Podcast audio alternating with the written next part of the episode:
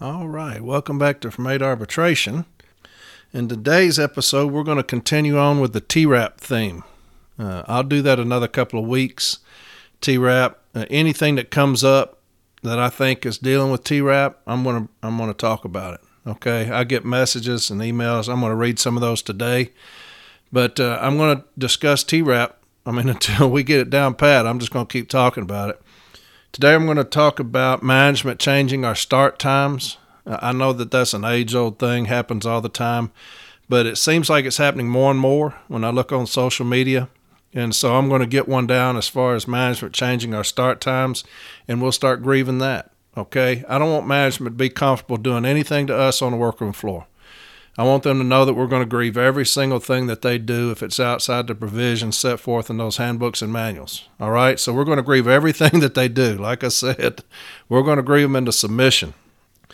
Uh, let me start off by saying uh, some tough love here for the NALC, for the people that work for the NALC. And I'm not talking about national level. I'm talking about shop stewards if you're in that capacity, branch presidents, formal A's if you're in that capacity uh, business agent's office, anybody that works there. Um, we're failing. We're failing our people across this country. The things that I see uh, people send me through messages and emails, uh, we're failing our people terribly. I don't know how it's come to this. I don't, uh, because in my branch, I don't. I've never dealt with that before. I've never dealt with that before. Like I said, when I came in, Tom Rollins was the president, a hellraiser. Dave Clark took over his spot. I've told you before, I've got more respect for that man than any man has ever walked. Uh, that man's integrity is second to none. Now, my president now that took over Dave's place is a lady named Dana Chambliss, hellraiser. You know, uh, that's all I've. That's all I'm used to is hellraisers in my branch. Uh, my formal A, JB, the one before that, we, we you know we've always had good formal A's that will represent their people. Uh, I don't understand the union's inability to represent their people fully. I'll never understand that because to me, you volunteered to do this for a reason. What was the reason that you volunteered to do it?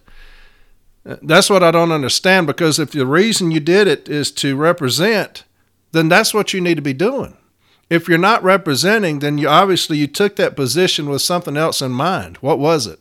Uh, in the union with the NALC, to me, if you're working with in, in any capacity with the NALC, in any capacity, there needs to be a searing, zealous, torrid love affair for the letter carrier.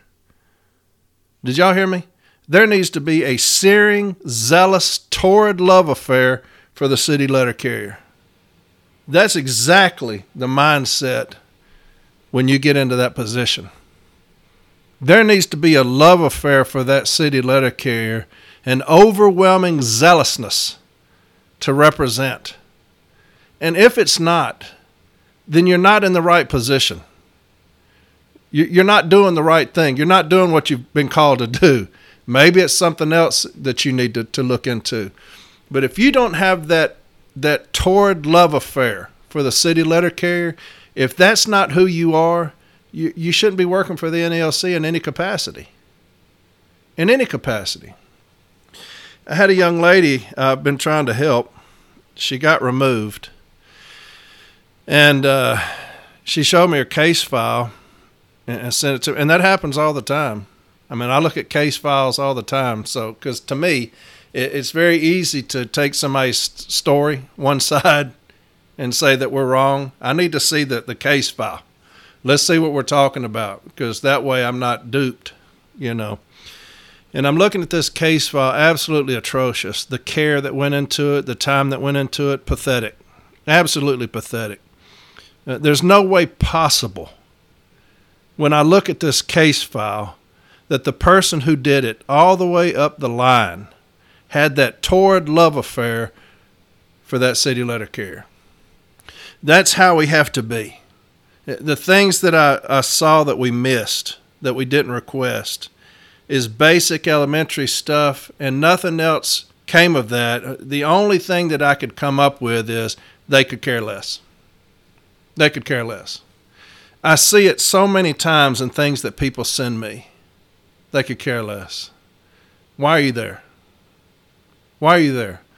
Dealt with another situation. A young lady works at the post office, and her son works at the post office. And she messages me that her son had FMLA, and management basically got mad at this kid because he wouldn't fill out some paperwork for him that he's not required to fill out. And so they just they just put him off the clock. They sent him home saying, you know, we don't have any work for you. It's a very long story, but ultimately the union let this this kid down. We failed this kid. Uh, this young lady sent me all the paperwork, and I said, Look, we need to be filing a grievance on this. There needs to be a grievance filed because he's got these restrictions under FMLA so many occurrences per month. When they asked him to sign this piece of paper and do all these things that he's not required to do, he said he's not going to do it. They said they no longer had work for him under these same restrictions now, under these same occurrences. So he's sitting at home now. So she asked me, Is there a grievance there? Absolutely, there's a grievance there. We need to be filing a grievance. And this is what you're going to file. And this is what you're going to say. And this is what you're going to request. And this is what you're going to ask management. I told her all these things. These are the things that you need to do to file this grievance. So the shop steward and the Formal A call me, and I tell them the same thing. So they run it up to the business agent's office, and the business agent's office says, I don't know. I don't know if there's a grievance there. We failed this kid when they said that. We failed him. Where is our passion to represent city letter carriers at every level? Where is our passion? Where is that love affair to represent our city letter carriers no matter what? We failed that kid when we decided to sit back and, and sit on our hands and do nothing. So this lady had to represent her own son in an EEO hearing, and she won. Won all of his three months worth of back pay. She won. And do you know what management said in the EEO hearing? What management told the mediator in the EEO hearing? Well, they didn't think they had to owe anything because the union never filed a grievance. That's what they said. We didn't know that we were wrong because the union never filed a grievance. Why should we have to pay anything? The union never got involved. The union never filed a grievance. That's what they said. I remember when this lady called me and said that she's going to represent her son. I said, "Ask management this one thing. Ask them in there because if it goes to if it would have went to arbitration, if there was a grievance filed and it went to arbitration, this is what I would ask management because they cannot answer this question. Why are we interpreting the FMLA differently now than it was before? It's as simple as that. Why was this gentleman able to work before you asked him to sign the letter? And why is he able not to work now after he refused to sign the letter? What is the difference there? It's as simple as that. I said, ask them that. That's all you need to ask them because they can't answer it. And so in the mediation, she asked him, before you gave him this letter, it was the same restrictions. And he was able to work every single day. You ask him to sign this letter. He said no, he's not obligated to do that. It's the same restrictions after. You tell him you no longer have work available. What what happened? Where did we get lost in translation right there? That's exactly what I told the union officials that called me. And we did nothing. We did nothing. Why? We're scared of uh, a grievance. We're scared of arbitration. What are we doing? Talking to the NALC. What are we doing? if we're not representing our people. If you look at something, well, I just don't know. Hey, baby, this guy's sitting at home, no work, doing nothing. We don't have time for you to sit there and wring your hands and say, I don't know. Do we have a grievance? File the fucking grievance and let's move on. Let's get that thing in front of an arbitrator because I'm going to ask the same questions to an arbitrator. I'm going to ask the same questions to management in arbitration. They cannot answer. We've got to have a torrid, searing, love affair for the city letter carrier if we're going to if we're going to survive. It's that simple. We cannot in in places of power, of position, be scared of a damn grievance. You represent us at all cost. You represent us at all cost. Here's a kid that was left at home for three months because the union would not do the most basic job and file a fucking grievance. The young lady has to represent her son in the EEO, and she asked the very question I told her to ask, and management couldn't answer it. You know why? Because there's no answer. It's that basic, it was that simple. And for some reason, we decided not to do anything and hurt this kid. To say that pisses me off is an understatement because that's what we're charged to do. That's especially, especially at the business agent level. Man, y'all are supposed to be the fucking elites, the dogs, the pit bulls, the vipers. That's what needs to be out of that business agent's office, and we terribly let this family down. That's some tough love right there. But we need to be about the business of city letter carriers at every fucking level, man.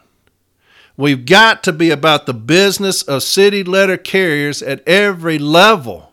If we're not, what are we doing? Why are we here? I told y'all we're supposed to be the agents. This is talking to NALC now. We're supposed to be the agents of these people that are in light blue, right? Our brothers and sisters rely on us to be their agents to defend them like a pit bull would. And we're not doing that. The things that I see, it's it's completely frustrating to know that that's happening out there across this country. That we're not representing our people like we should. It's mind blowing. The things that I see. We've got to change course. We've got to change course, family. If we're in that position of power, of leadership, the agent, we have got to have a searing love affair for the city letter carrier that will stand up to anything and everything and fight anything and everything. That's what we have to be about. New stewards, have that searing, passionate love affair for the city letter carrier, man. Any new steward, formal A's, branch presidents, man, have that passionate love affair for the city letter carrier. If you don't, you're in the wrong position. You are. You're in the wrong position. And you're going to fail us if you don't have that. I had. Um, a member of the APWU messaged me. Poor lady, she's going to arbitration Tuesday. And she messaged me this morning about how her union has let her down. She's not heard from the advocate yet, going to arbitration Tuesday now. Going to arbitration Tuesday, she's been removed for a violation of uh, zero tolerance policy. She put her hands on somebody, not in an intimidating, threatening, or harmful way uh, the manager was all over, and she asked the manager to move out of her way, and just kind of brushed up against her. And management, not having a witness, removed this girl. And um, she sent me all her stuff, and I I gave her a bullet point of about thirty things that was wrong with the position. Uh, because I don't I don't care. I mean I'm it, that's what I'm here for. I'm here to educate and help. You know, I get emails and messages all the time from people wanting help, and that's what I'm here for. So if they're gonna send me some, I'm gonna help, right? And I got off the uh, when I finished messaging with this young lady, I thought, man, what has happened? What has happened to us as a union? Now that's APW; they're not part of us, but where's that that love affair for our members? You know, I see unions trying to start up across this country, man. I'm pulling for them. Uh, you've got Amazon, you've got Starbucks, all of these, and, and I'm rooting for them. And and I'm wanting to tell them, look, I understand the money, I understand the benefits, I understand all those things, and that's that's what we're trying to do. But make sure that when you represent your people, it's more than that. It's more than that. There has to be a torrid love affair for your people if you want to succeed, if you want to survive. It, it just does. And uh, so I, I, we're, we're lacking that with the NALC for some reason. I don't know why. I don't know why. Um, I don't get into politics, never will. Uh, I hate politics at any level. Uh, I don't discuss politics. I don't discuss religion. I worship how I want to worship. Y'all worship how you want to worship, if we worship at all. Uh, you vote for who you want to vote for. I, I don't care. I'm going to vote how I vote. You vote how you vote, and I'm going to love you just the same. Right? You're still my brothers and sisters. I don't care. Uh, I wish that the NALC would get out of that business. Now I know that they have to say, "Hey, look, these are people that support the unions, that you know historically support the unions." I get that. I get that. But when you get up, like when I went to national before I was kicked out, and I watch one side get totally bashed for an entire week. You know, one side of the political party just get completely trashed all week. I'm thinking to myself all week, how fucking ignorant are we at that level to do that? What kind of ignorance does it take to get up and bash one side of the political party all week long? The stupidity of that when we do that. And here's why. When when COLCPE first started, uh, my business agent called me and he said, "Hey, you know, here's a new thing. It's COLCPE. Uh, we're going to try to get uh, the most people involved as we can." I said, "Okay." I said, "I'll take care of it for you." So here up, up in my installation, I got the most Democratic voter that I could. I mean, he's straight Democrat. I got the most Republican individual I could find, straight Republican. Told him the benefits of coal COLCPE, and I said, You, sir, Mr. Republican, go to all the, the Republicans that you know. Let's talk to them. Let's let's get them involved. You, Mr. Democrat, you go to all the Democrats and get them involved because we're going to, as far as COLCPE, you know, those people that support us, we're going to support them. And so we were getting record numbers out of our installation. And they asked, they called and asked me, you know, how I was doing it, and I told them.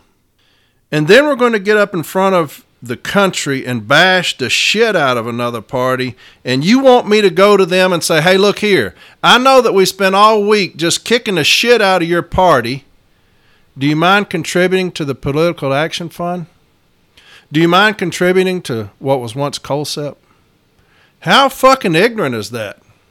What about their dues? Do they spend different than another party's? I would imagine that all the parties dues spend the same, right? I mean, a Democrat paying thirty dollars and a Republican paying thirty dollars. I imagine they're both thirty fucking dollars, right? That's what I would think. I don't know that one party's thirty dollars spends better than the other party. We've got to be careful. We've got to be careful that's why I do not do politics on this podcast at all. I don't. We've got to be careful that we're not ignorant as far as what we're doing. Whoever the union wants to support, that's their business.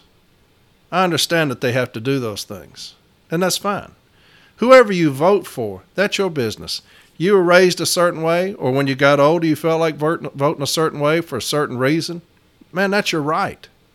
That's your right. But to sit here and demolish one side over the other is sheer ignorance.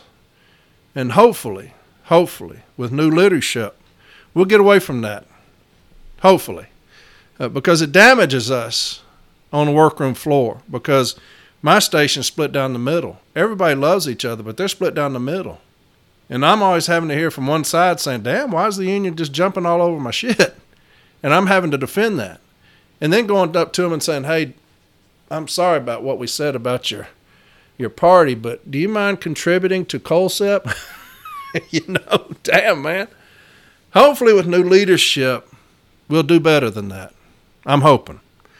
Uh, that's all my politics for today. that's my soapbox. But it's just some things that come up, and like I say, I'm going to talk about it when they come up.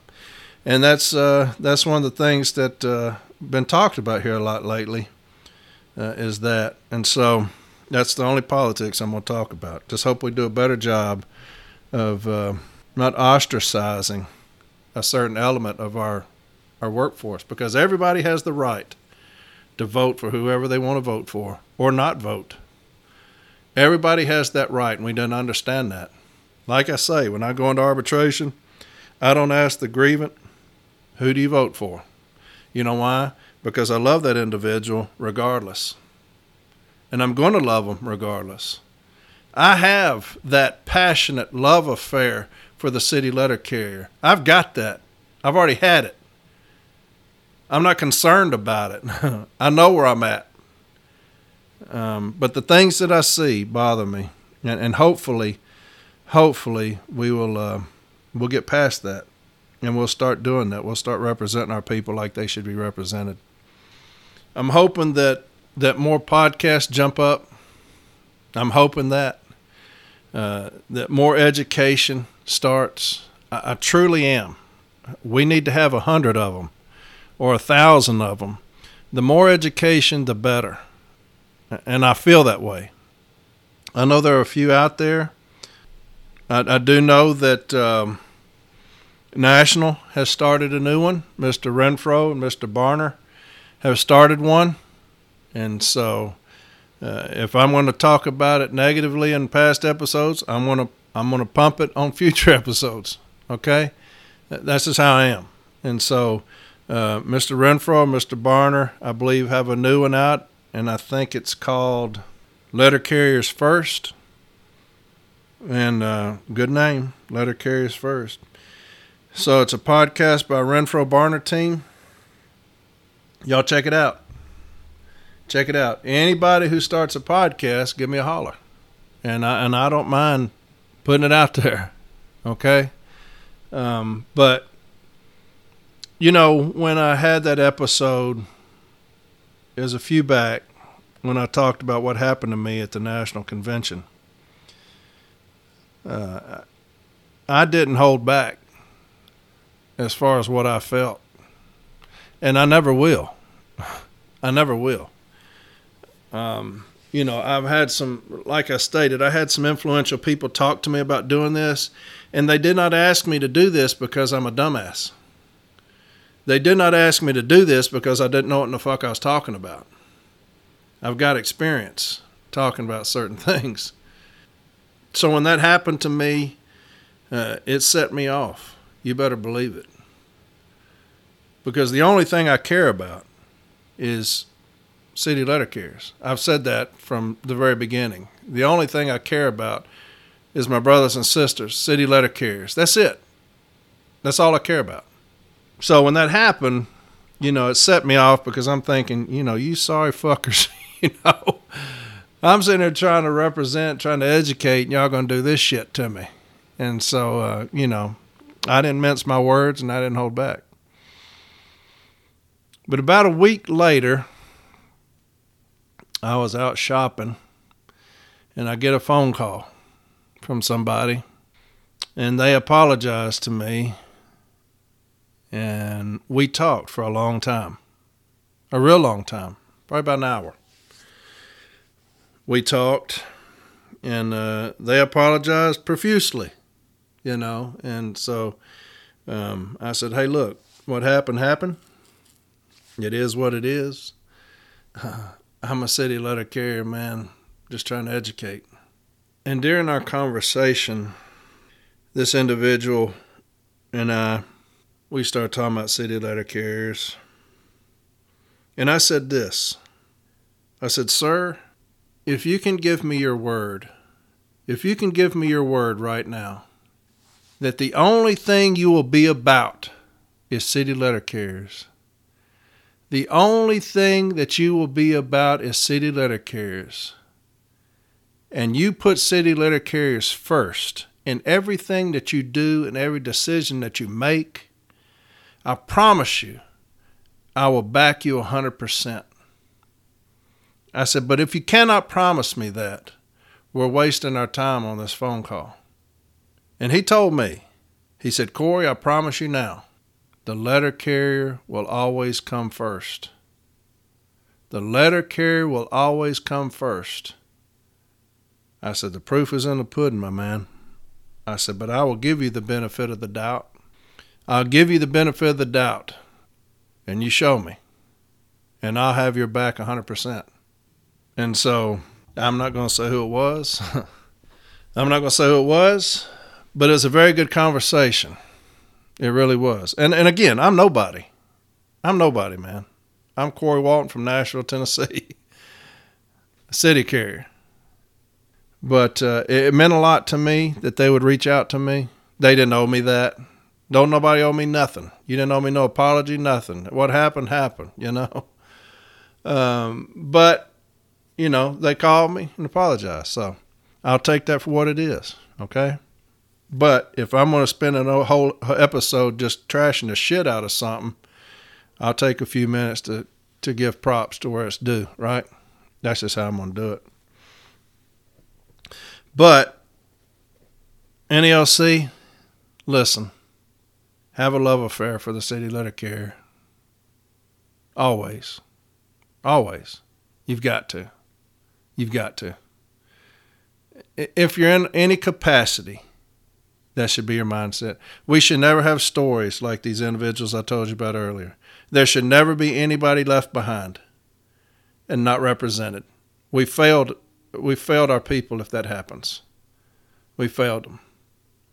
Don't ever be scared of agreements. Don't ever be scared of arbitration.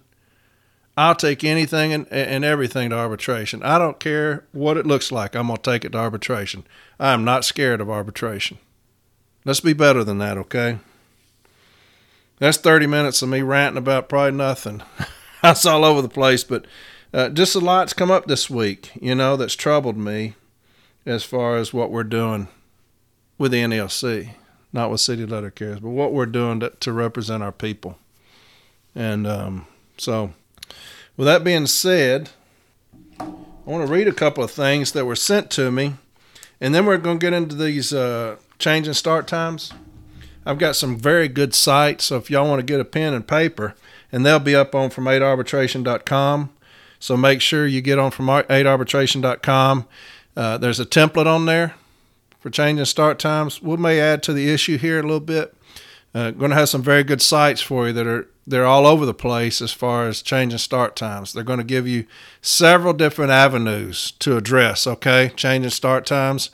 Um, I do believe that that's going to be critical during this this period of time with TRAP because management, if they're going to say that you have a certain time that you have to be off the street, say six o'clock, and then they change your start times to later, they're basically crunching your time, if that makes sense. So if, if I'm going to be uh, maximized to 12 and you crunch my time to 10, you're going to see a lot of Article 8 violations. And they're going to justify that by saying, hey, well, we changed the start times to later and all the carriers have to be off the street by 6.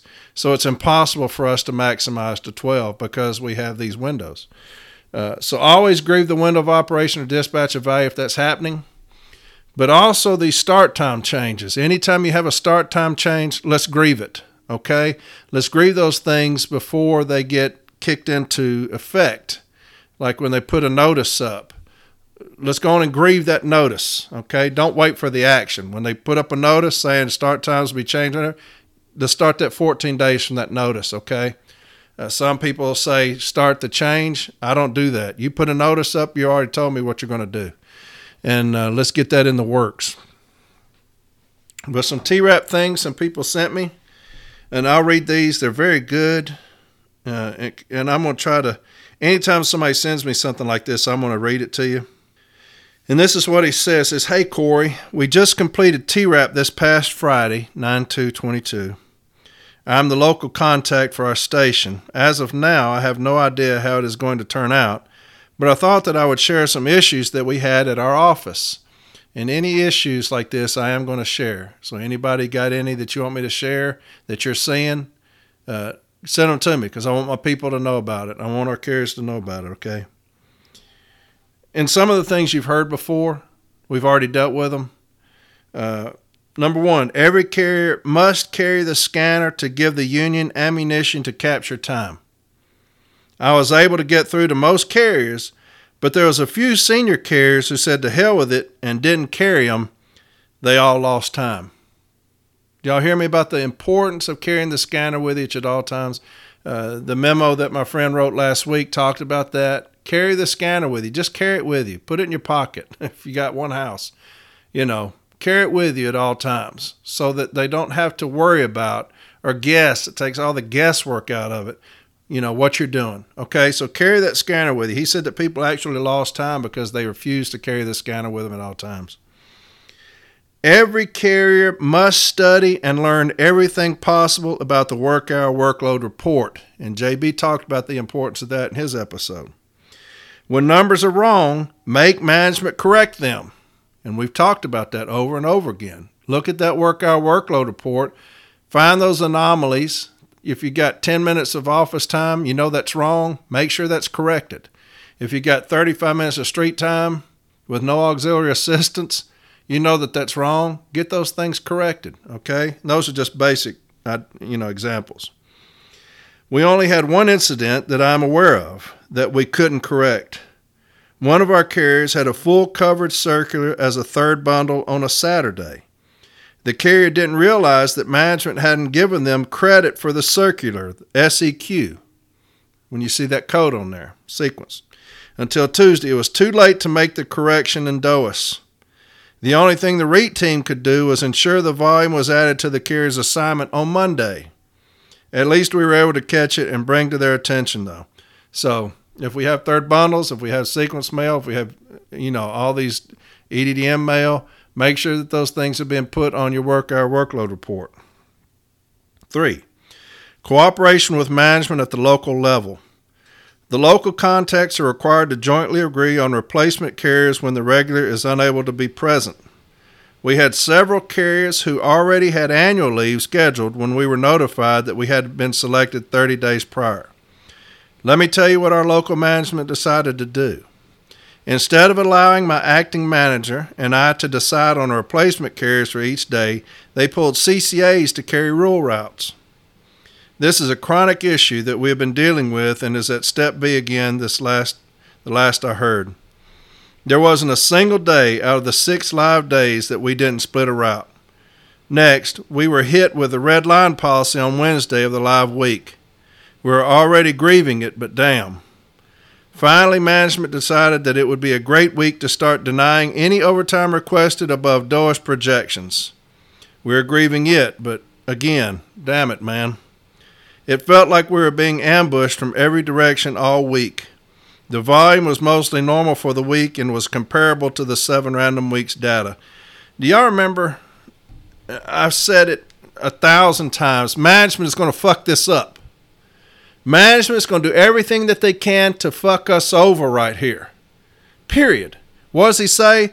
That they're starting to deny all 3996 is based off of DOAS. He says they're grieving it, but hell, until that grievance comes back, that's what we're going to get. Right before they come in, what they do, they implement this red line policy. It, look, we're ahead of that. We, we know how dirty and low down they are, and we're trying to educate on that. We've got to be ready for these things when they implement them, grieve the shit out of them. Like I've stated, we've jumped on DOAS, we've jumped on PET, our office times, red line policy, 3996s, all of these things that management's going to use on us. We're, we're doing episodes on them to educate our people. Make sure that we're grieving these things. You know, it's like we can tell the future on them. That, but when you're dealing with dishonest people, it's easy to see where they're coming from. But, you know, like you said, damn, with the red line policy on Wednesday, denying every 3996 based off of DOAS. You know, we know their playbook. We just got to educate ourselves on how to beat it, right? Consultations. If you carry your scanner and work a fair day's work for a fair day of pay, your consultation will be very brief. However, if you don't carry your scanner, then you better have a really good memory and be a snake oil salesman because management is coming for your time. I found the consultations in our office left a lot of questions to be answered. No one has been informed of their evaluated times as of today. The REIT team basically just said stand by. I have pushed these issues up the chain and pissed off several people, but it only seems right to attempt to fix this before the teams move on to another station. In 1983, on page 12, it states that the local contacts may request the unedited DSR summary page, the edited DSR summary page, and the PS 3999 DSR upon request. Well, I did that. Seems everyone up the chain doesn't like that either. I was only requesting the information that was available so that I could learn and attempt to answer the many questions that my fellow carriers have been asking me. This process takes for granted that most carriers just want to come in, carry their routes, and go home. Most could care less about DOAS reports, MOUs, REIT teams, and consultations. I feel like we've been fighting DOAS and PET for all these years, and now the union is telling us to rely on those projections somewhat. I agree, my man. With all these issues, we may gain routes and everything work out beautifully, but we may not. This is that is yet to be determined. I am cautiously optimistic by nature, but boy oh boy, management is some dirty son of a bitches. In solidarity, my man there. So that tells y'all what you need to be doing, right? Uh, it's not going to be from lack of effort on this podcast to tell y'all what we need to be doing and trying to educate y'all on what management's going to be doing, the things that they're going to start implementing to beat us outside these memos, okay? Another thing on the red line policy, and this is another thing that chaps the shit out of me. This person sent me this. He says, We grieved red line in the spring, talking about the red line policy. We felt like we never got a clear answer from the B team because the issue was undelivered mail and the B team only answered undelivered mail and hold mail. We called the RAA and he had never heard of a red line and said he's fine with leaving parcels before red line. We said clerks would bring them to our cases or somewhere else that was wrong. He said as long as it's not the supervisors doing it, he was fine with it. Uh, this was the only B team decision we haven't fully won outright in the last year, and our postmaster brings it up all the time. And he sent me the B team decision, and uh, unfortunately, it was shitty because the B team denied the grievance, saying that nothing about the red line policy. They didn't do away with the red line policy. It just said that certain portions of the red line policy weren't correct as far as taking the mail back. Look, we're trying to get rid of the red line policy in its entirety. We don't pick and choose things out of it to say is not right. It's a policy. That's what we're attacking is the policy in whole. So if you cannot get management to rescind the policy, send the son of a bitch on up. Don't say management is within their rights to do this red line policy, but this part you can do, this part they can't do. But don't do that. Don't do that we want the red line policy rescinded, right? If you go in to buy a new car and you go on the workroom floor and you're like, man, that is a sweet looking vehicle right there. How much is it? This vehicle is $65,000. Oh, ah, shit, $65,000. Yeah. Well, how much are the seats? Do what? What if I just take the leather seats? Can I just buy those out of the car? Well, no. The car is the car. What about that, that stereo system? Can I just buy that out of the car? What the hell are you talking about?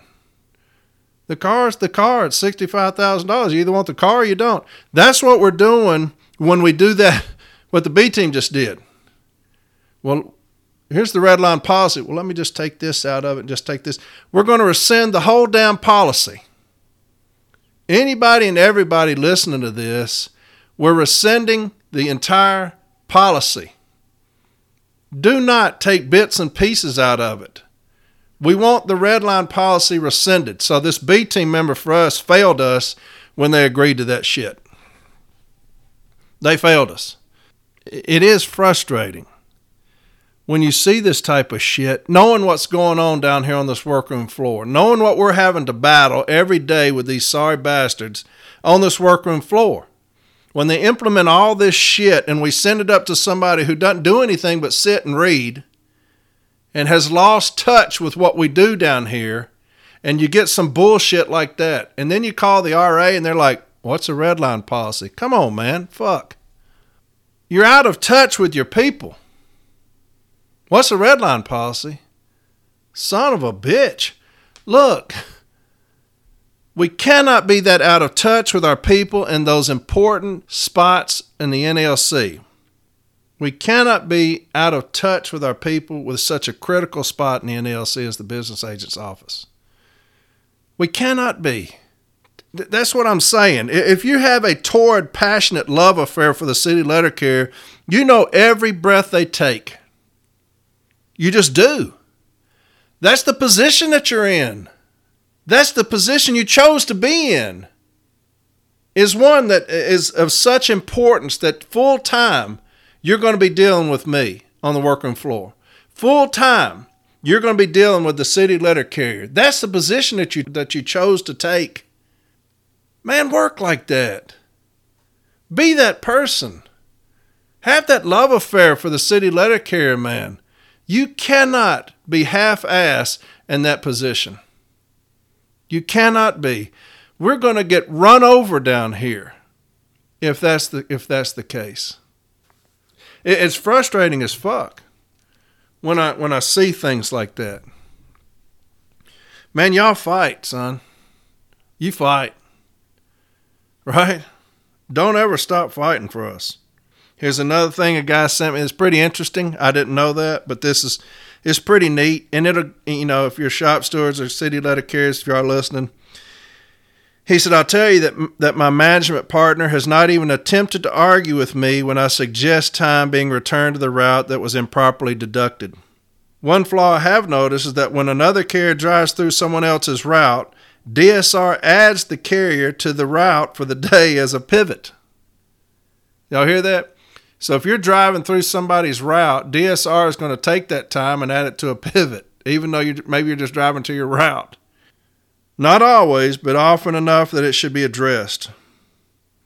Also, if a carrier drives by the post office, they get flagged as inside DU even though they clearly didn't stop. Inside DU is automatically deducted from the route, as I'm sure you know. So if you're driving by the station, it's going to put you inside that geo fence and it's going to say that you're inside and it's going to deduct that time. Look, our REAT team members are, are kicking ass right now. They are. They're fighting for every second. I know that. I, they send me stuff all the time. They're fighting for every second. And, and this thing is, is amazing, I'm sure, but there's so many hiccups like that where these people are trying to, to save us every second of time. They're trying to save us every second. They're trying to catch these little flaws. You know, God bless them, man. Hey, REAT team people, I love you. I appreciate you, man. Everything that you're doing, I appreciate you. At every level. You know, you see these people saying we're fighting like hell. That's right. Damn it. That's right. You fight like hell for us, man. Another thing, uh, I had a few individuals last week message me that they're new, brand new stewards, uh, still learning the ropes. I appreciate y'all, by the way. I do. And trust me, I'm here for you. I'm here for you, new stewards. I'm telling you, uh, we've had a lot reach out. We're helping a lot. So, new stewards, you know, I, I thank you.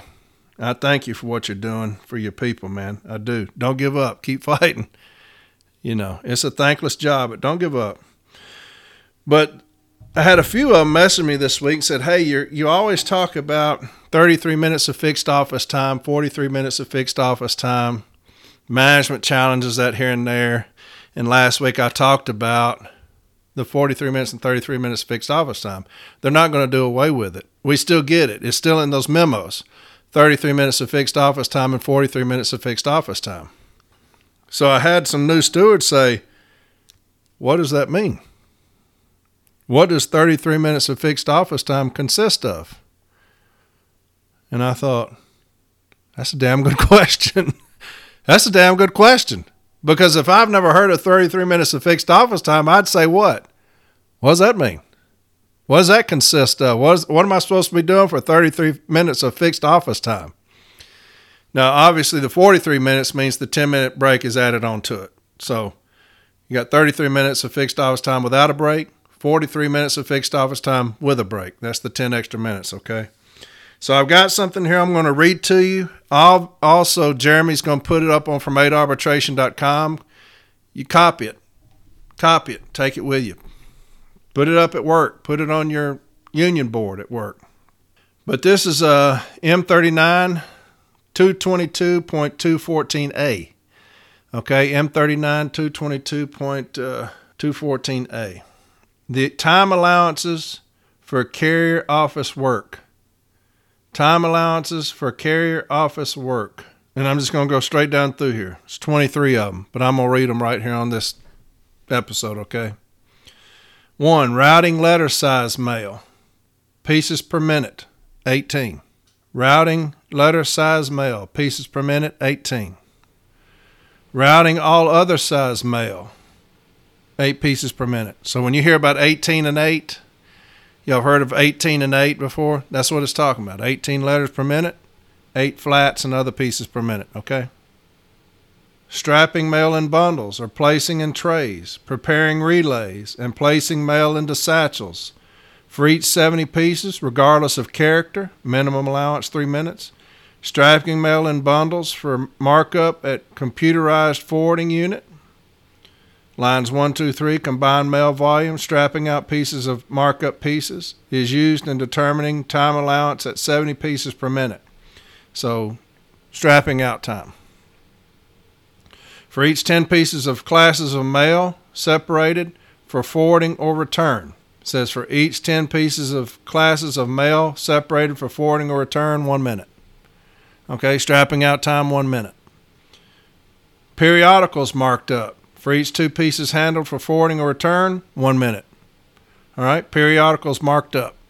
For each Form 3579 undeliverable periodical, standard A and B, or controlled circulation matter, two minutes. For each four pieces marked up, mail marked deceased, temporarily away, refused, vacant, occupant mail, or obvious value, or no mail receptacle, one minute. For each change of address, including Form 3546, recorded on Forms 1564B and 3982, two minutes. That's for each change of address card. Insured receipts turned in, one minute. Then it's got registered, certified, COD, express mail, customs and postage due, keys, Form 3868, signing for returning funds or receipts, and if for partial completion of Form 3849, name or address for identification base minimum allowance is six minutes. Withdrawing mail where applicable from distribution cases, trays, sacks, and or hampers, base minimum allowed five minutes sequencing and collating bypass mail. Representative time in minutes will be allowed work function. Strapping out time, when mail must be placed in order of delivery.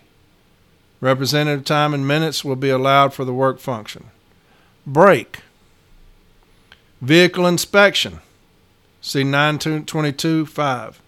Base minimum allowance is three minutes. Vehicle inspection. Personnel needs personal needs, etc. Time allowances are printed on the form for each trip and must not be changed. Office work not covered by form. Work functions must be identified and approved as being necessary and of continuing nature. Base minimum allowed, 9 minutes.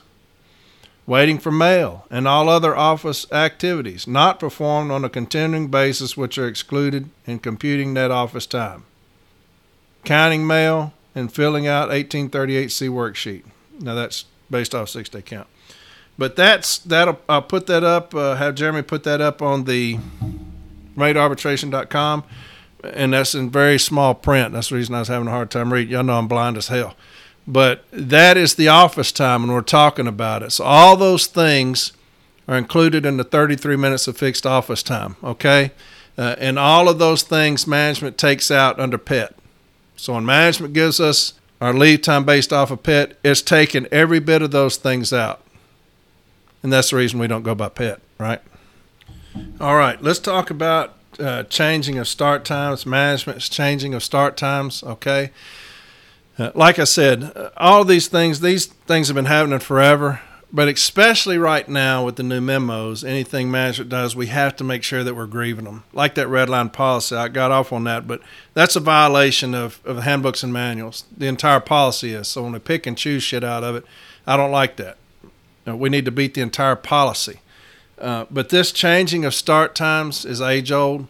But right now, with management trying to steal from us as much as they do, trying to, to take from us, uh, we need to grieve everything you know, if they're changing our start times, we need to grieve it. There's a template that's going to be put up. Uh, it's a good template. Uh, it's the issue is kind of skewed a little bit, but it'll it'll be enough. And then I'll read you some arbitration decisions on it. So get you a pen, write down the numbers. Jeremy's already put those up on from8arbitration.com and pull those out. And the best way to learn is read arbitration decisions. I'm telling you, the best way to learn to, to see an arbitrator's mindset, the arguments made by both parties, uh, is to read those decisions. Just get them and read them, and, and that's that's the way I learned. Uh, changing start times, and I'm just going to read the template. That's all right. Kind of let you know where we're going, and then uh, it's got an information request and a request for steward's time. Uh, it's got uh, the request for information in there, so that'll be very, very good when you're going to arbitration to have this information request. Now, as you'll see, a lot of arbitrators they say, "Management, you changed the start time. The burden's on you to show why you did it." And that's what we're going to show here in these arbitration cites. But a lot of arbitrators puts that on us on management. They're like, you know, you changed the start time. Show me why you did it. You're saying that it was for Better efficiency? Show me how. You're showing that it was because of the carrier's performance was unsatisfactory. Show me what you did to show to support that to prove that. So those we'll get into that when we get into the arbitrations, okay? But here's the the the template. Changing start times, local grievance number. It gives you a local grievance uh, a spot to put your local grievance number in there. Issue statement. Block 15 of PS Form 8190. The issue statement Did management violate Article 5 and Section 122 of the M39 Handbook via Article 19 of the National Agreement when they changed letter carrier start times on whatever date? If so, what is the appropriate remedy? Okay, so there's your issue. Union facts and contentions. Block 17 of PS Form 8190. Facts. Letter carriers and the installation there were notified that their start times will be changed from that time to that time, effective that date. Number two, carrier start time in the installation has been that time since that date. Number three, most importantly, at least 80% of the carrier's daily mail to be cased is on or at the carrier cases when they report for work. And that's the most important thing. All arbitrators hinge on that. Okay? At least 80% of the carrier's daily mail to be cased is on or at the carrier's cases when they report for work. Number four, management cited, give an explanation, as the justification for changing start times. So, whatever management tells you when you ask, hey, why are you changing our start times? Write it down. Arbitrators are going to hold them to that. They're going to, regardless if it changes as it goes up the ladder, if you ask your manager, why did you change the start times, and they say this right here, write that down and put it in these contentions. An arbitrator is going to hold on to that. Like I said, Formal A may change the position, the B team may change the position, and an advocate may come in there and change the position. An arbitrator is going to go on what that shop steward was told on that workroom floor. They just are. So make sure it says management cited, gives an explanation as the justification for changing the start times. So make sure you ask them why they're doing it. Number five, Article 5, as explained on page 5 of the JCAM, states in relevant part Prohibition on unilateral changes. Article 5 prohibits management from taking any unilateral action inconsistent with the terms of the existing agreement or with its obligations under law. Section 8D of the National Labor Relations Act, remember that, because that's in other people's issue statement. Okay? Section 8D of the National Labor Relations Act prohibits an employer from making unilateral changes in wages, hours, or working conditions during the term of a collective bargaining agreement. And so some of these arbitration cites they have did management violate Articles 5, Section 122 of the M39 Handbook via Article 19, and Section 8D of the National Labor Relations Act. They have that as an additional issue, okay? If that makes sense. Number six, Article 19, as explained in part on page 19.1 of the JCAM, provides handbooks and manuals. Article 19 provides that those postal handbook and manual provisions directly relating to wages, hours, or working conditions are enforceable as though they were part of the national agreement. And new stewards, why is that important? Why is that, that language in Article 19 important? Because that's how we incorporate the M41 handbook, M39 handbook, ELM, any step four, any M document. That's how we incorporate those into our issue, is through Article 19, okay? It goes on. Taken together, the above referenced cites provide that management is prohibited from taking actions affecting wages, hours, or working conditions that are inconsistent with its own handbooks and manuals. Further, those parts of handbooks and manuals that directly related to wages, hours, and working conditions are enforceable as though were a part of the national agreement. And that explained it to you there. Seven, the M39. Now, this is the most important thing right here, okay? The M39, section 122, lists the factors that must be considered when establishing schedules as follows. 122.11 Consider the following factors in establishing schedules. A. Schedule carriers to report before 6 a.m. only when absolutely necessary. B. The most important one. B. Fix schedules to coincide with receipt and dispatch of mail. At least 80% of the carrier's daily mail to be cased should be on or at their cases when they report for work. I'm going to read that again and tell you a little something after this. B. Fix schedules to coincide with receipt and dispatch of mail. At least 80% of the carrier's daily mail to be cased should be on or at their cases when they report for work. Now, what did that not say? Parcels. Right? Parcels have nothing to do with start time changes. Do not let management say we can't get the parcels up in time. That is not part of this criteria because management will always say, well, the, the mail is there, but the parcels are nowhere near ready. That does not matter. Okay? Parcels are not part of the equation. It's 80% of the carrier's daily mail to be cased. We don't case parcels. All right. C. Schedule carriers by groups.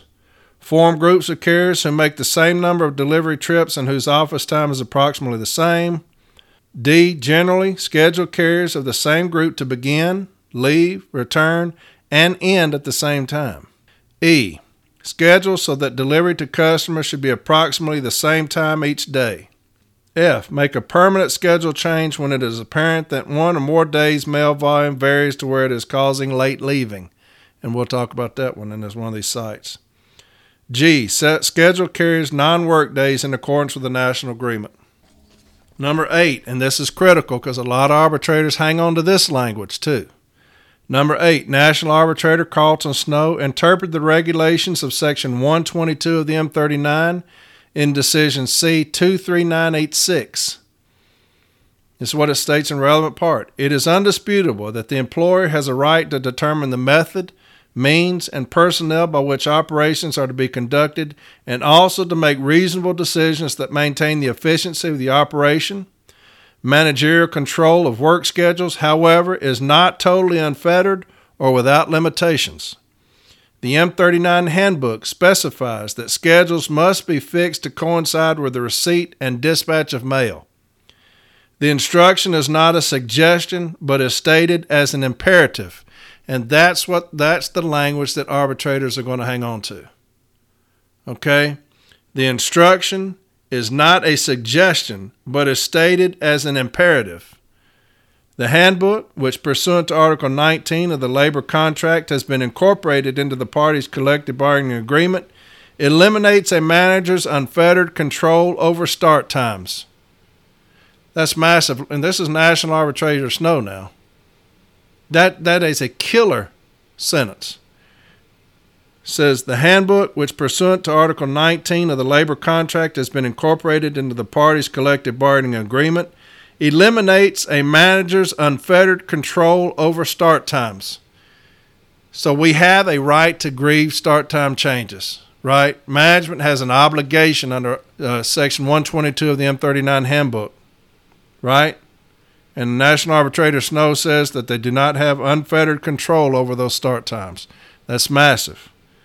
Start times remain within management's control, but must be exercised after giving due deference to the M39 handbook. That's a killer part right there. Number nine, National Arbitrator Neil Bernstein gave the following guidance in his decision for case C 7233. And all these things are on that template on from 8arbitration.com. Further, the present national arbitrator is not bound in any way by awards issued by regional arbitrators on this issue. The whole purpose of the national arbitration scheme is to establish a level of definitive rulings on contract interpretation, questions of general applicability. National decisions bind the regional arbitrators and not the reverse and why that's so critical that management can bring in 50 regional arbitrators' decisions on start time changes. That one decision from arbitrator Snow trumps all of them. Right? Management can bring in six boxes of regional arbitrators' decisions. That one decision from National Arbitrator Snow trumps all of it. Okay? But an advocate's going to take care of that. The above case makes clear that national arbitration decisions are definitive and binding on regional arbitrators. Therefore, National Arbitrator Snow's ruling that the considerations enumerated in Section 122 of the M39 must be given due deference is a binding requirement on management. Once the union has established a prima facie case, and we'll talk about that in a second, one of these arbitrations, okay? That management has not complied with the M39, it is the burden of management going forward to prove that it has complied. And what is a prima facie case? When it says once the union has established a prima facie case, that means that in a contract case, that burden's on us initially. We carry the burden on a contract case. If we get in there and we show the arbitrator, okay, I, I see your position. You know, what you're saying sounds contractually right you've made a prima facie case.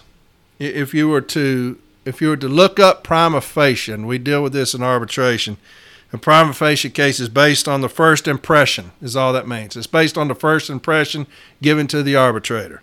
It's accepted as correct until management proves otherwise. All right? So we come in there, we give him a prima facie case. He accepts that as fact until management somehow can prove us wrong and that's a prima facie case, okay? Again, it says once the union has established a prima facie case that management has not complied with the M39, it is the burden of management going forward to prove that it has complied. And we always talk about the pendulum in arbitration. It's going to start out on my side initially on a contract case, and I'm going to swing that pendulum over to management. And it's going to keep going until we finish. And what's going to happen in this case, in these start time changes, is that pendulum is going to swing from us to management and it will not return. They will keep that pendulum over there. They will not be able to pull, move that pendulum back to our side or to swing that pendulum back to our side. They're not going to be able to do it. Contentions. The union has established a prima facie case that 80% of the caseable mail is at the carrier cases at the current start time and you cite evidence. And that, prior to the change in start time, management failed to properly consider the criteria of Section 122 of the M39. And what evidence can we cite? We're going to put in a, a request for information, and it's got all of these things on there. One of the main forms of evidence we can have is a carrier statement. And now I've got a cite where an arbitrator talks about that, about the weight that a carrier statement provides. Uh, she says it's basically hearsay, but she does give it weight. And I'm going to show you how she breaks it down. But a carrier statement is is deadly in arbitration, especially if they come in and testify. If I have 30 statements from carriers saying, you know, when we get to when we get to our route, you know, almost all my mail's there. The only mail that I get is what little I get from the throwback case or the hot case or, you know, anything like that. What little mail I do get is after that. And so we definitely have at least 80% of our mail at the case when we get there in the morning at 7. You know, there is no more mail that we get other than a few pieces that they're throwing when we get there. And those statements are deadly, okay? Number two, once the union establishes its prima facie case, the burden shifted to management to prove that it complied with Section 122 of the M39. Number three, the agency has failed to demonstrate that 80% of caseable mail is not at the carrier's cases at the current start time. And that's a deadly burden for management. Four, the agency has failed to prove that it gave due deference to the requirements, cite which ones, listed in section 122 of the M39 prior to making the schedule change. And that will always be the 80%. It will always be that, that the 80% that it's talking about. Remedy, Block 19. Management will cease and desist violations of Article 5 and 19. Management will cease and desist violations of Handbook M39, Section 122.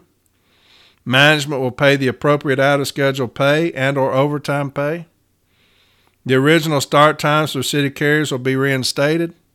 Any other remedy seen fit by an arbitrator. And then you have your, it'll have a request for information in there for you. So, new stewards, older stewards, uh, it's very easy. Get your request for information off of there so you don't have to worry about shit. What do I even request? It's got it right there for you. Okay.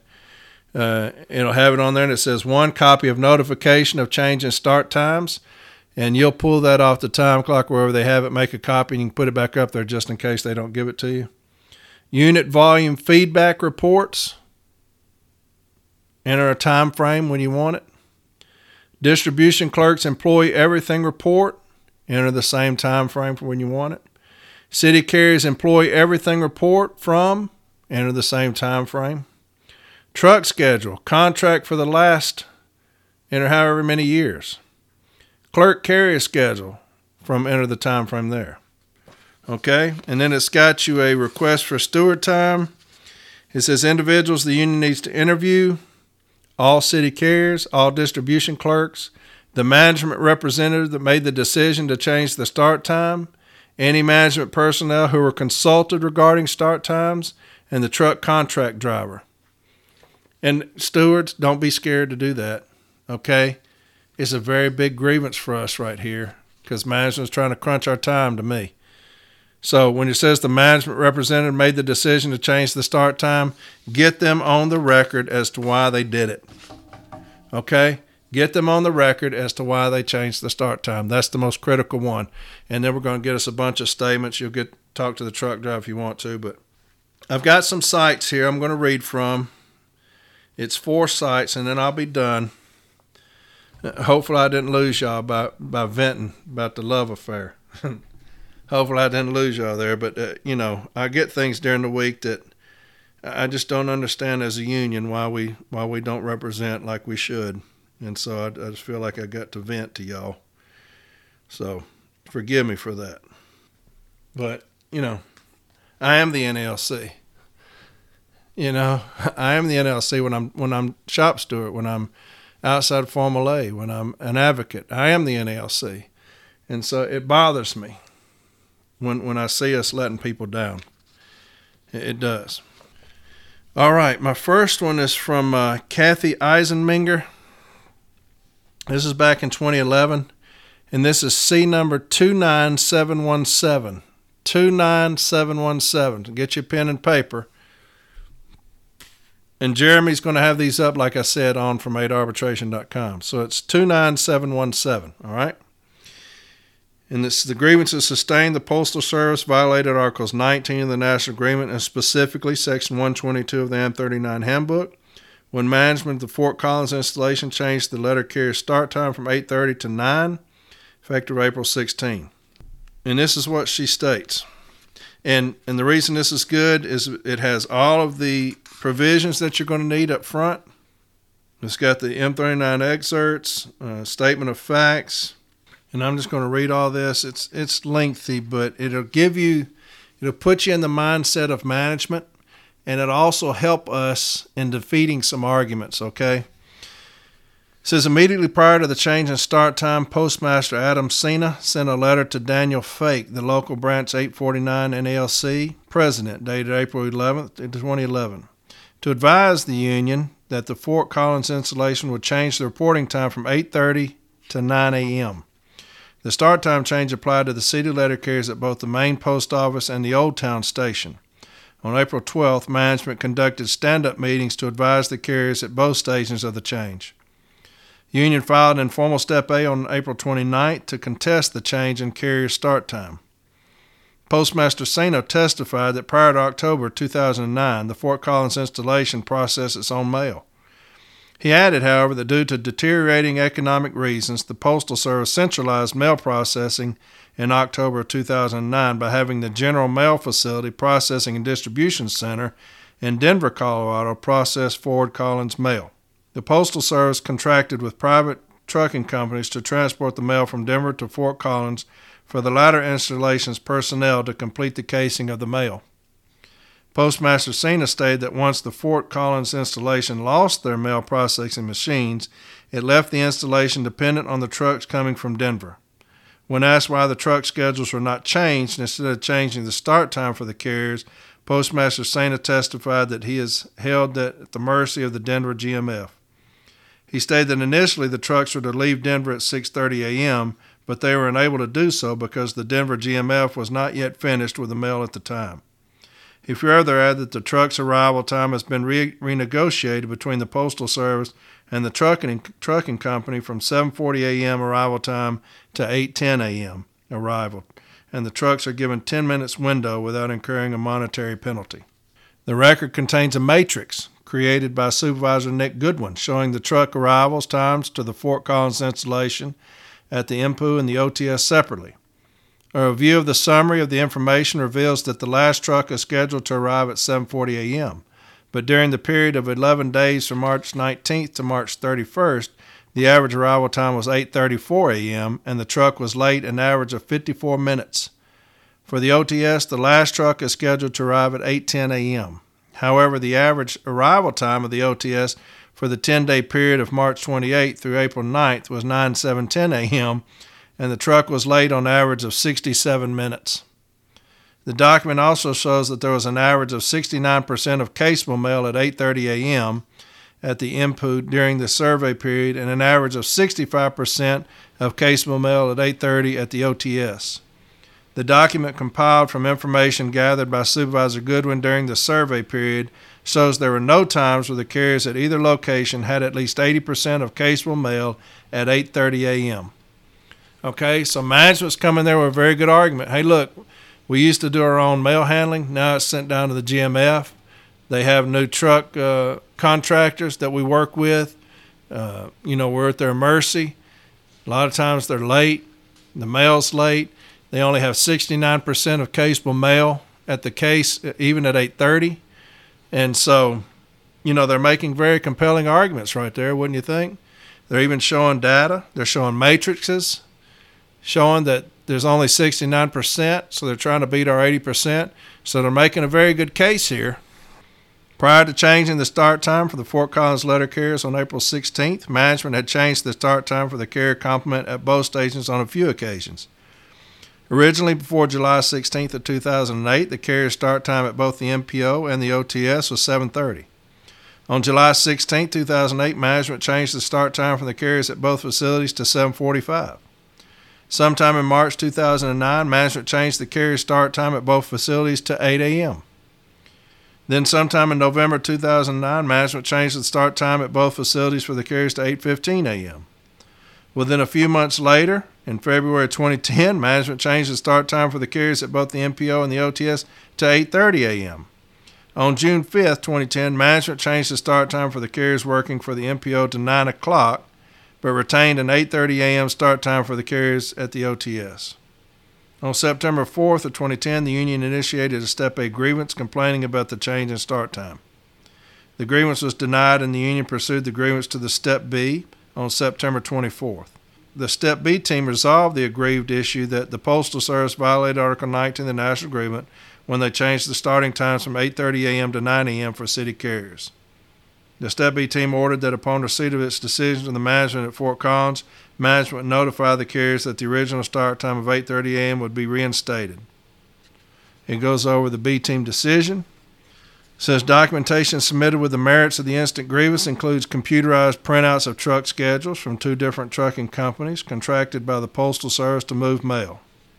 Generally, the documents show the truck's departure t- time from the Denver Priority Facility, Denver, Colorado, and then the Denver Processing and Distribution Center. The documents bear two different effective dates, July 12th and July 24th. And then she goes over the start times, and then the union gets uh, a statement from the APW. And this is what it states. According to our dock clerk, Debbie Dixon, the final truck that arrives in Fort Collins each day with mail for distribution is scheduled to arrive at 7:40 a.m. That truck is the DPS truck, which contains all the delivery point sequence mail and very little manual mail. So in reality, the vast majority of mail to be distributed to the carriers is available before 7 a.m., with the final bit scheduled to be available at 7:40 a.m. So that's a very good statement from the APW, and I'll tell you her decision. But I wanted to tell you that because it shows that management came in there uh, with some truck schedules, with some matrices showing that mail's not available at that time. It's only 69%. So they gave us some hurdles, right? And here's her decision analysis and discussion. The union objects to the change in start time effective April 16, 2011, claiming that there was no operational purpose for the change. The Postal Service defends its actions on the basis that less than 80% of the carrier's caseable mail was not available at the start time of 8:30, thus contending that management properly moved the start time to 9 a.m. Management also relied on the allegedly late but consistent arrival of the mail delivery trucks from Denver PNDC GMF to the Fort Collins installation as the reason for the unavailability of mail for the carriers at 8:30 and that the delay resulted in unproductive time spent by the carriers until the mail arrived after the 8:30 a.m. The Postal Service relied upon Section 122.11b of the M39 Handbook, wherein the regulation instructs management to fix schedules to coincide with the receipt and dispatch of mail. The regulation requires, among other factors, that the carrier schedule be set to that at least 80% of the carrier's daily mail to be cased beyond or at their cases when they report for work. In the previous grievance filed over the identical issue, sans the Old Town Station, the DRT set forth a mutually agreed upon proviso should management determine, subsequent to the October 2, 2010, that changes to the schedule reporting times are necessary, stating such changes will be based upon legitimate operational needs and exercised in accordance with the provisions of the National Agreement and applicable handbooks and manuals. Generally, the union bears the burden of proof to show by credible and reliable evidence that the national agreement has been violated. However, in this instant case, the aggrieved action rests entirely upon evidence compiled by the Postal Service, where much of that information cannot be verified as to the relevant and material circumstances.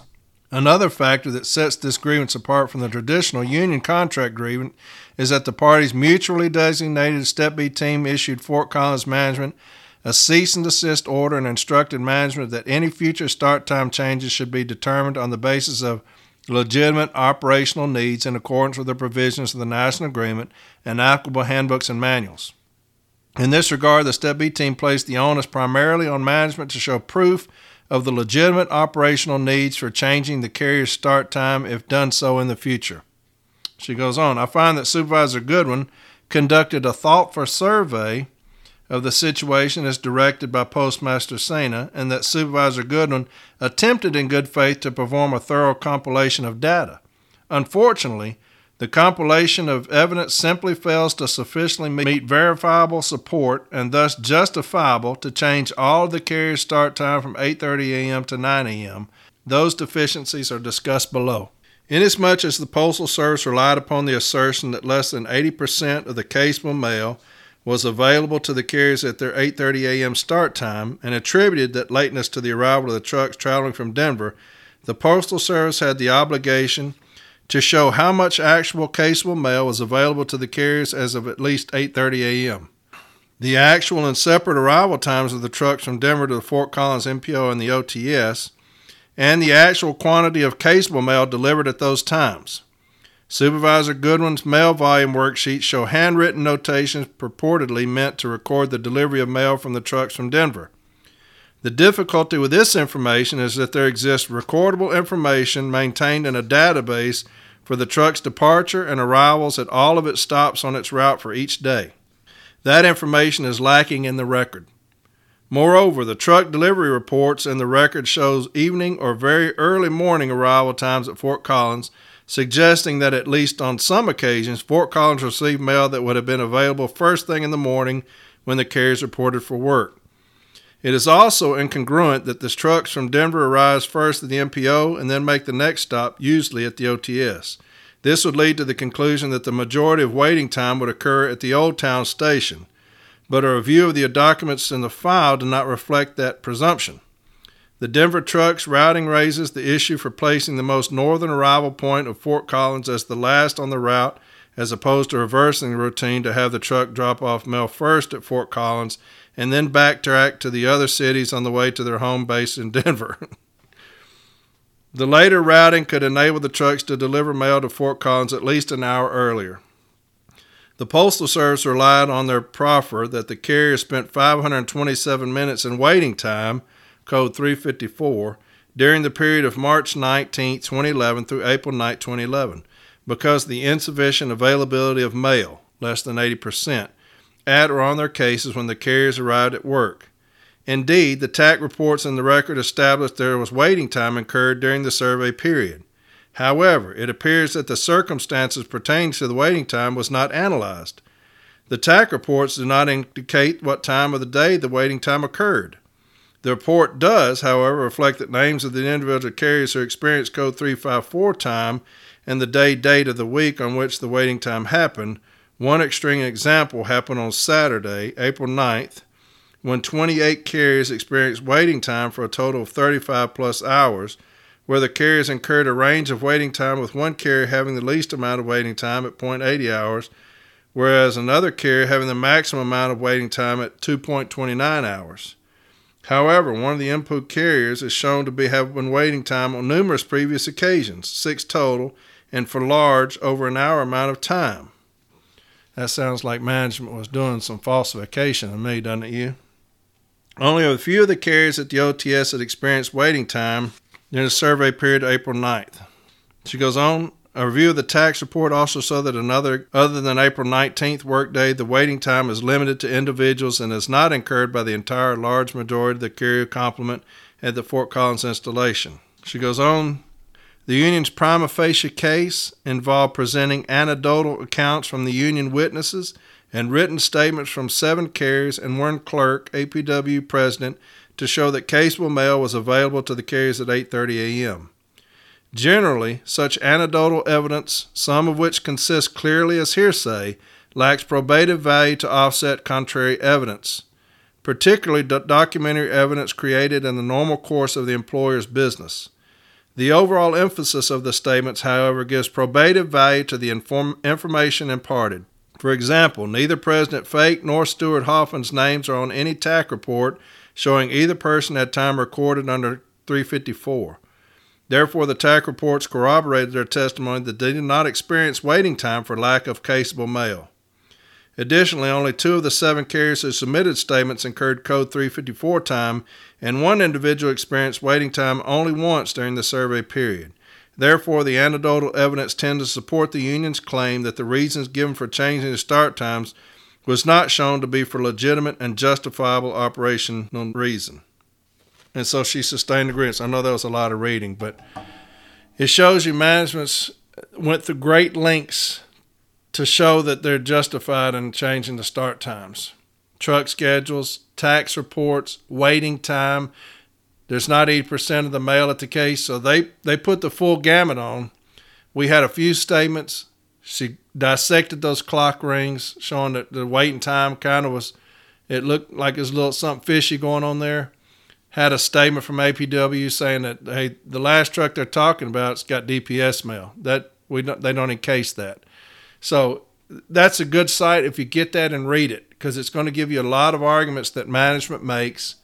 And she shot every one of them down, right? And it talked about the importance of writing statements. And that's what I was talking about earlier. always get statements because those look very good in arbitration. She talked about the hearsay part of statements, but if they all coincide with what you're saying and they all corroborate what you're saying, uh, that's what she held on to.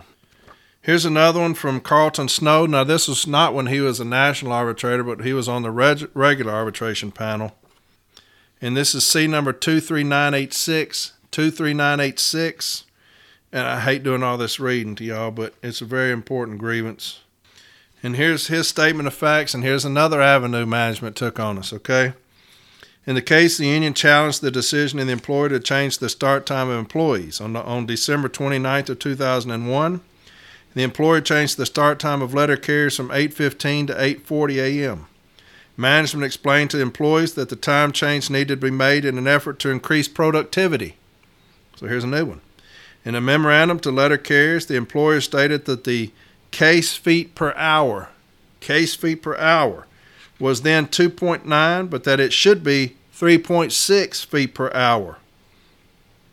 The case feet per hour is the total caseable mail divided by the minutes used to the case the mail. The employer also cited other productivity goals of reducing sick leave and overtime as a justification for the operational change of the start time. The union challenged the decision of the employer to make the time change and cited Section 122.11b of the M39 Handbook. Section 122.11b requires the employer to set work schedules to coincide with their receipt and dispatch of mail. The M39 handbook states that at least 80% of the carrier's daily mail to be cased should be on or at the cases when they report to work. And that's 99% of the time, that's what arbitrators are going to hang on to, is that 80% of the caseable mail being at or on the case, okay? He goes on that they had a informal meeting when asked how management determines that 80% of the mail is at the carrier's case, Mr. Stevens stated that we count the mail every day. Mr. Stevens also stated, however, that he did not know the volume of mail for three routes at the center of the conflict. What Mr. Stevens knew was that if the trucks were on time, 80% of the case mail would be at the carrier's case in a timely fashion. In a 20 day period from December 27th through January 16, 2002, the 6 a.m. truck was late on average of 10 minutes on 13 of the 20 days. For the same time period, the 8 a.m. truck was late on average 21 minutes of 15 days. So they used that in that last one, in Eisenmingers. Remember? Talking about how many times the truck was late during a set period of time. Be regular for that argument, okay? According to the shop steward Farley, the employer never established when the mail was received at the carrier's cases prior to the allegedly improper time change. Mr. Farley also testified that prior to the emergence of the grievance, letter carriers never had to wait for the mail, nor did he have knowledge of anyone else who had to wait. When the parties were unable to resolve their differences, the matter proceeded to arbitration. And it's got the position of the union, it's got the employers, and I'll read a little bit of the employers, okay? Uh, the employer argues that it is completely within management's right to alter the start time based on the management's rights provisions of the national agreement. They're talking about Article 3, so be ready for that. According to the employer, management changed the start time in this case to increase productivity. Hmm. It is position of the employer that the change in start time was due to low mail volume, dispatch trucks arriving late, and poor mail flow. The employer asserts that managers made employees aware of these problems and changed the start time in an effort to overcome the productivity deficiencies. The employer points out that the time change was pushed forward by 25 minutes and they made out of schedule premium pay inaccessible to employees. Although only a 25 minute change, it allegedly had a significant impact on the efficiency of the operation and, according to the employer, produces better productivity since it is not necessary for the carrier to wait for DPS volume or to go to streets and return when DPS is available because of a late truck. Throwing everything at us. In view of the position of the positive impact on the efficiency of the operation, the employer concludes that the change start time did not violate the agreement of the parties and that therefore the employer must prevail in this case. So they hit us with a lot of stuff right there truck schedules, mail volume not accessible, not having to come back to get DPS, and the productivity has gone up since uh, time change. So they hit us with some pretty substantial stuff, right? Here's the arbitrator's opinion. The union objected in this case when on November 29, 2001, the employer unilaterally changed the start time of employees from 8:15 to 8:40 a.m. It is undisputable that the employer has a right to determine the method, means, and personnel by which operations are to be conducted, and also to make reasonable decisions that maintain the efficiency of the operation. Managerial control of work schedules, however, is not totally unfettered or without limitations. The M39 handbook specifies that schedules must be fixed to coincide with receipt and dispatch of mail. Section 122.11b of the M39 handbook states Consider the following factors in establishing schedules. B. Fix schedules to coincide with receipt and dispatch of mail, and he has underlined at least 80% of the carrier's daily mail to be cased should be on or at their cases when they report for work. The instruction is not a suggestion, but is stated as an imperative. The handbook, which pursuant to Article 19 of the labor contract has been incorporated in the parties' collective bargaining agreement, eliminates a manager's unfettered control over start times. Start times remain within management control but must be exercised after giving due deference to the M39 handbook.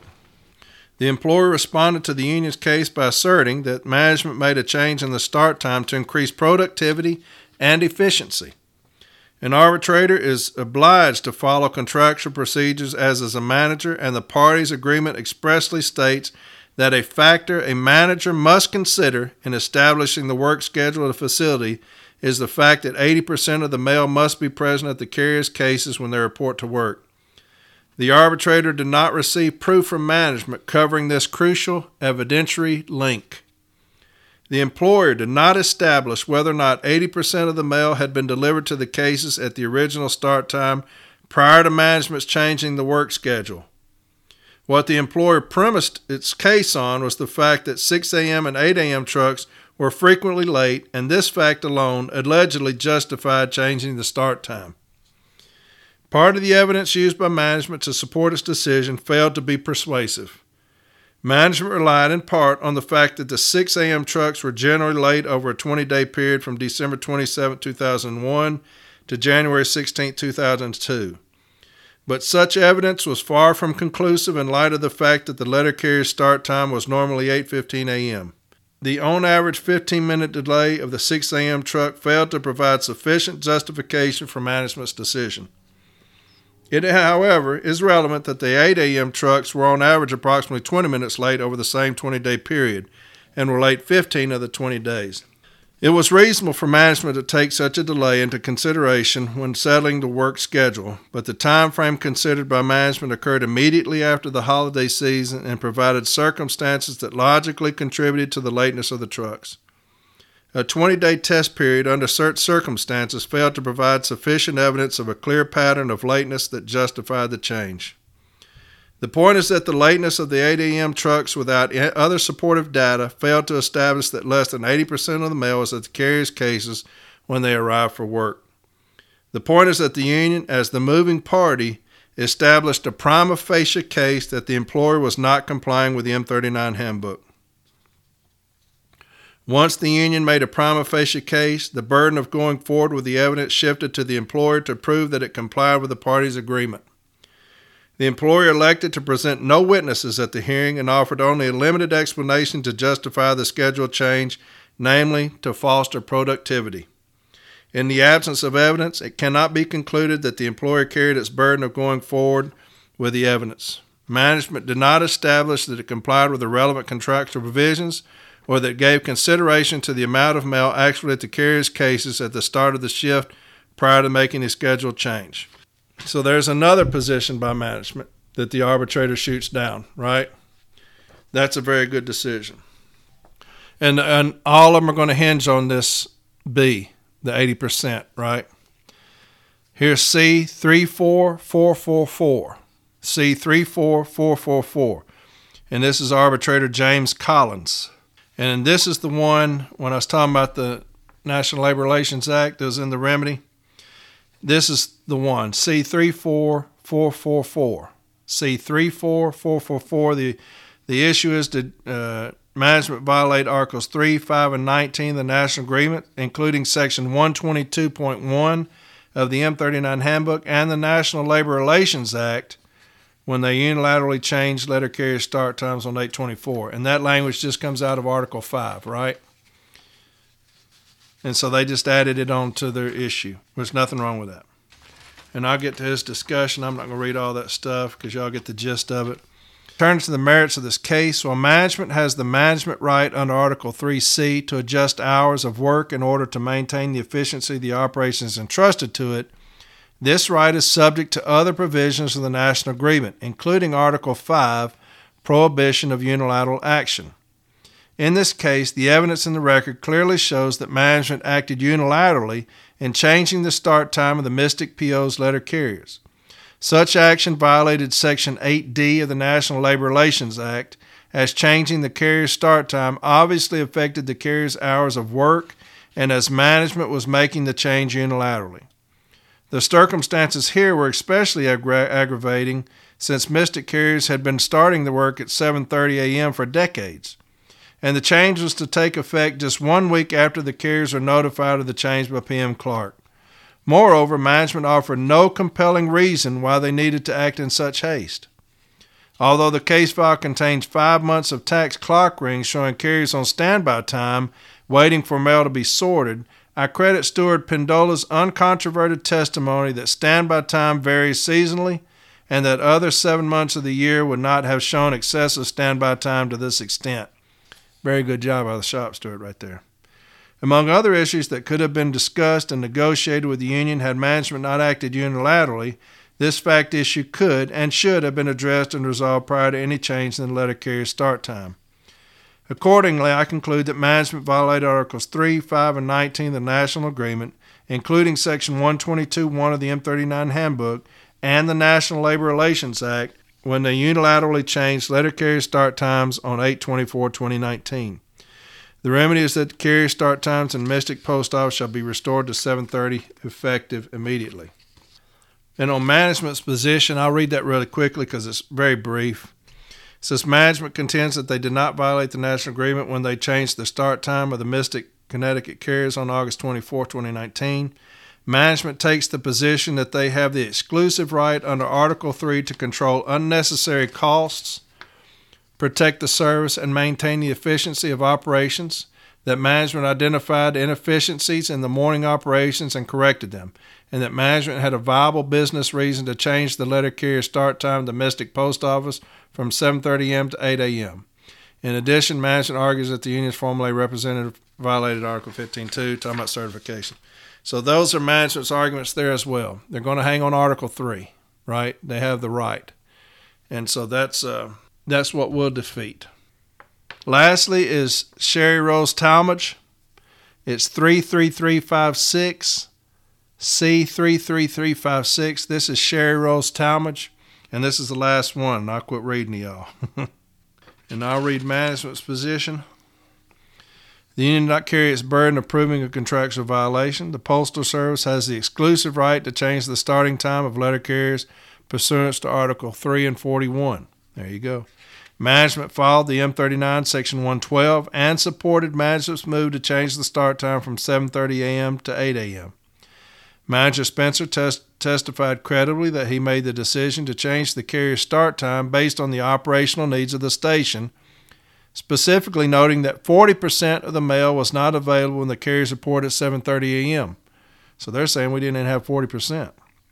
And he had to ensure that the carriers had enough mail to case. Manager Spencer testified that he did not consider letter carrier performance when deciding to change the start time.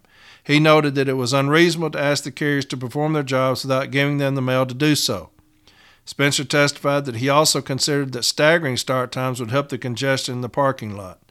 As the Formal A designee, Spencer provided the distribution uptime report for the period September 28th through November 6, 2017, which showed that 40% of the time the mail was delivered late to the carriers. Therefore, there was no evidence that the postmaster sought the change in start time to punish the letter carriers. The postmaster testified that he had a conversation with manager Spencer about office performance, and his suggestion was to change the reporting time, with which the postmaster agreed. The M39 Section 112 discusses management's obligation to run an efficient operation. The manager would be in violation of Section 112 if he did not make the change and continued to allow the carriers to report, to report to work early when the mail was not available. The uptime report reflected that 40% of the mail is not in on time. The service urged the denial of this grievance. Management did the right thing to change the start time of letter carriers to increase the efficiency of the operation. The service argued that if the grievance is sustained, the carrier should not be awarded $100 per carrier. And here's our discussion. At issue is whether management violated Articles 3, 5, 15, and 19 by way of the M39 Section 122 and Section 242, 332 when they implemented a policy to change the start times based on performance issues using unilateral criteria. The union has met its burden of proof that management violated the national agreement. The union argued that on September 5, 2017, the employer unilaterally changed the start time of the carriers in the 02904 unit from 7:30 a.m. to 8 a.m. based solely on office performance issues and not based on operational needs and the criteria established under the M39 handbook section 12211.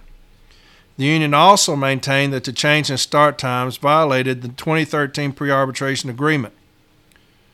Article 3 of the National Agreement provides that management has the right to determine the methods, means, and personnel by which operations are to be conducted and to make reasonable decisions that maintain the efficiency of the operation.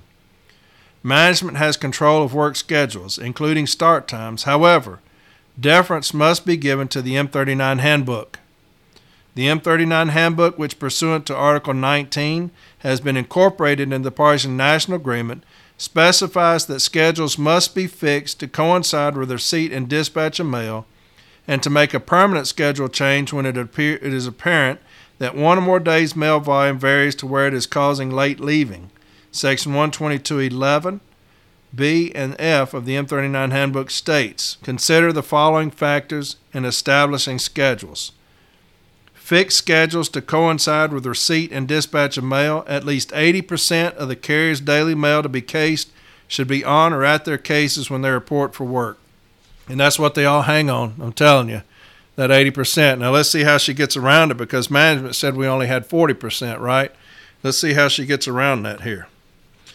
F. Make a permanent schedule change when it is apparent that one or more days' mail volume varies to where it is causing late leaving.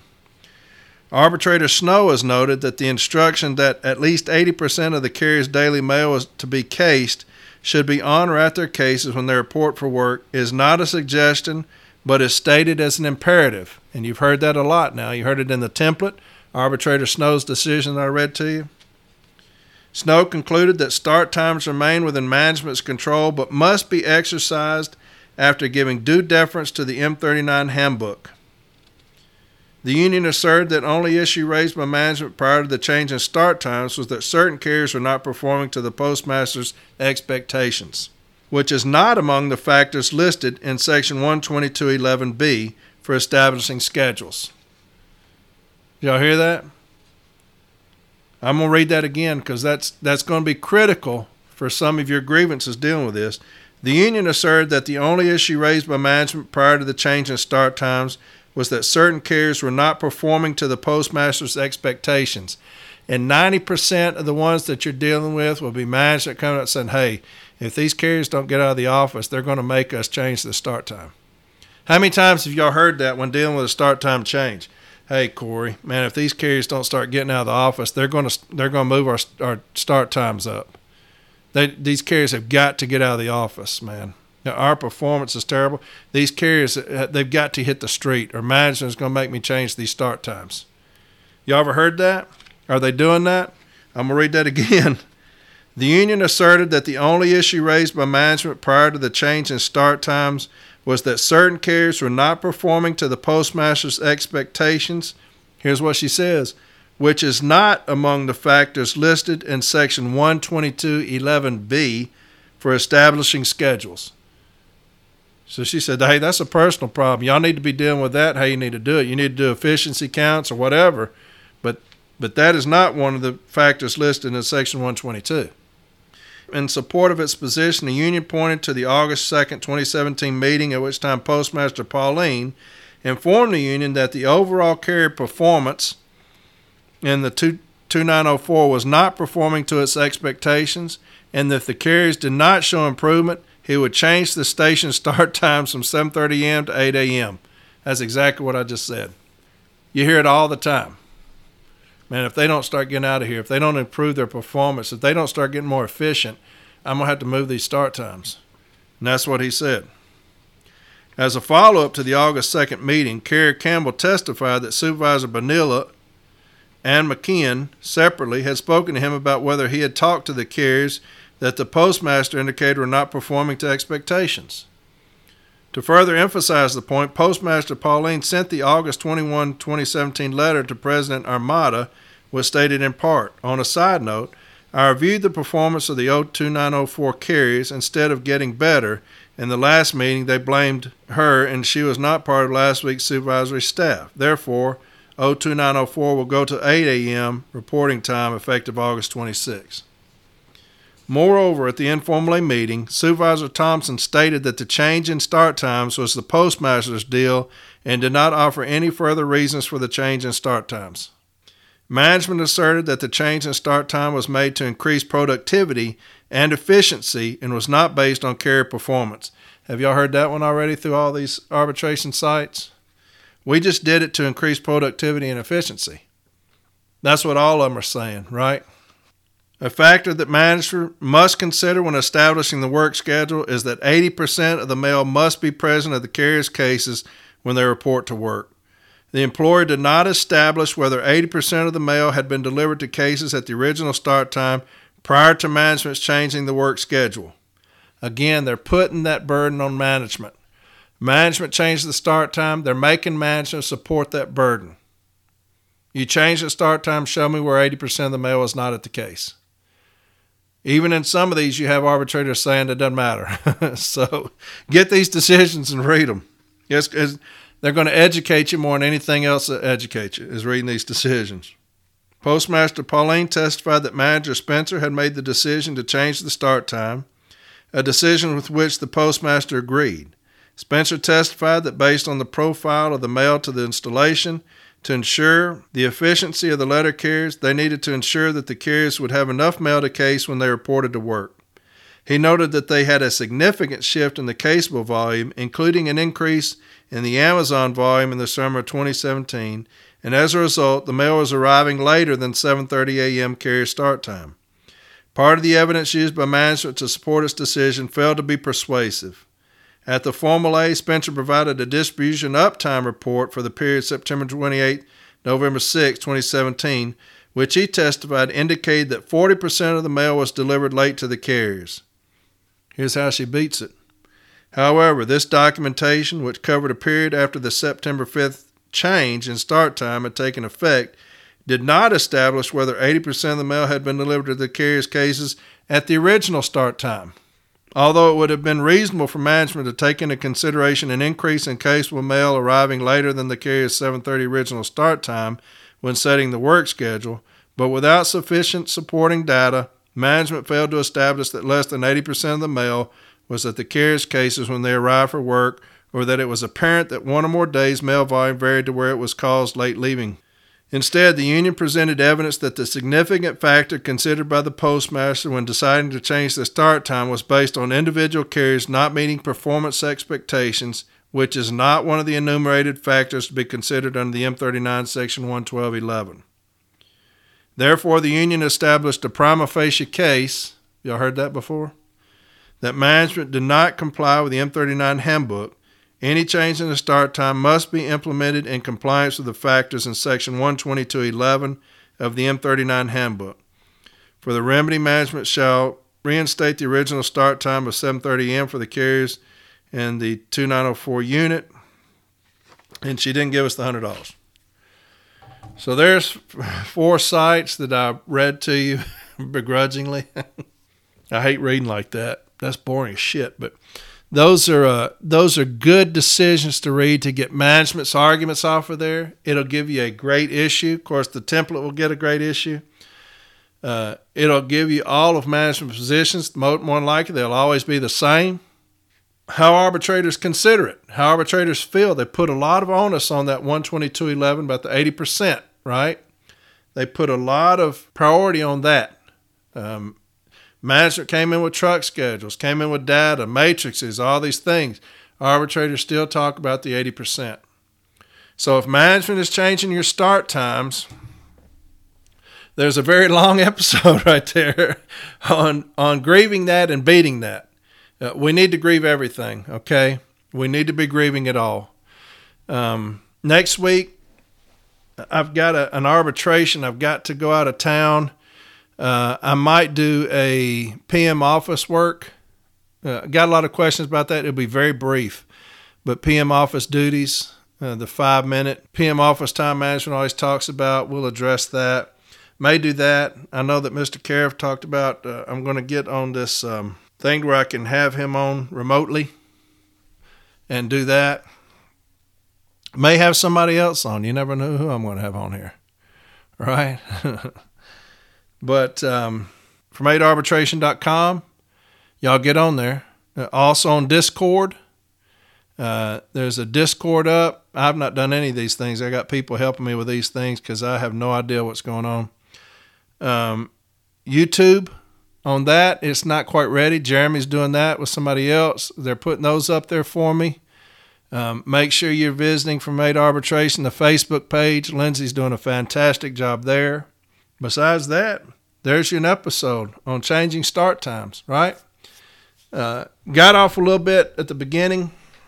I didn't mean to do that, but uh, I just had some things come in uh, talking about that that passionate love affair for the city letter carrier.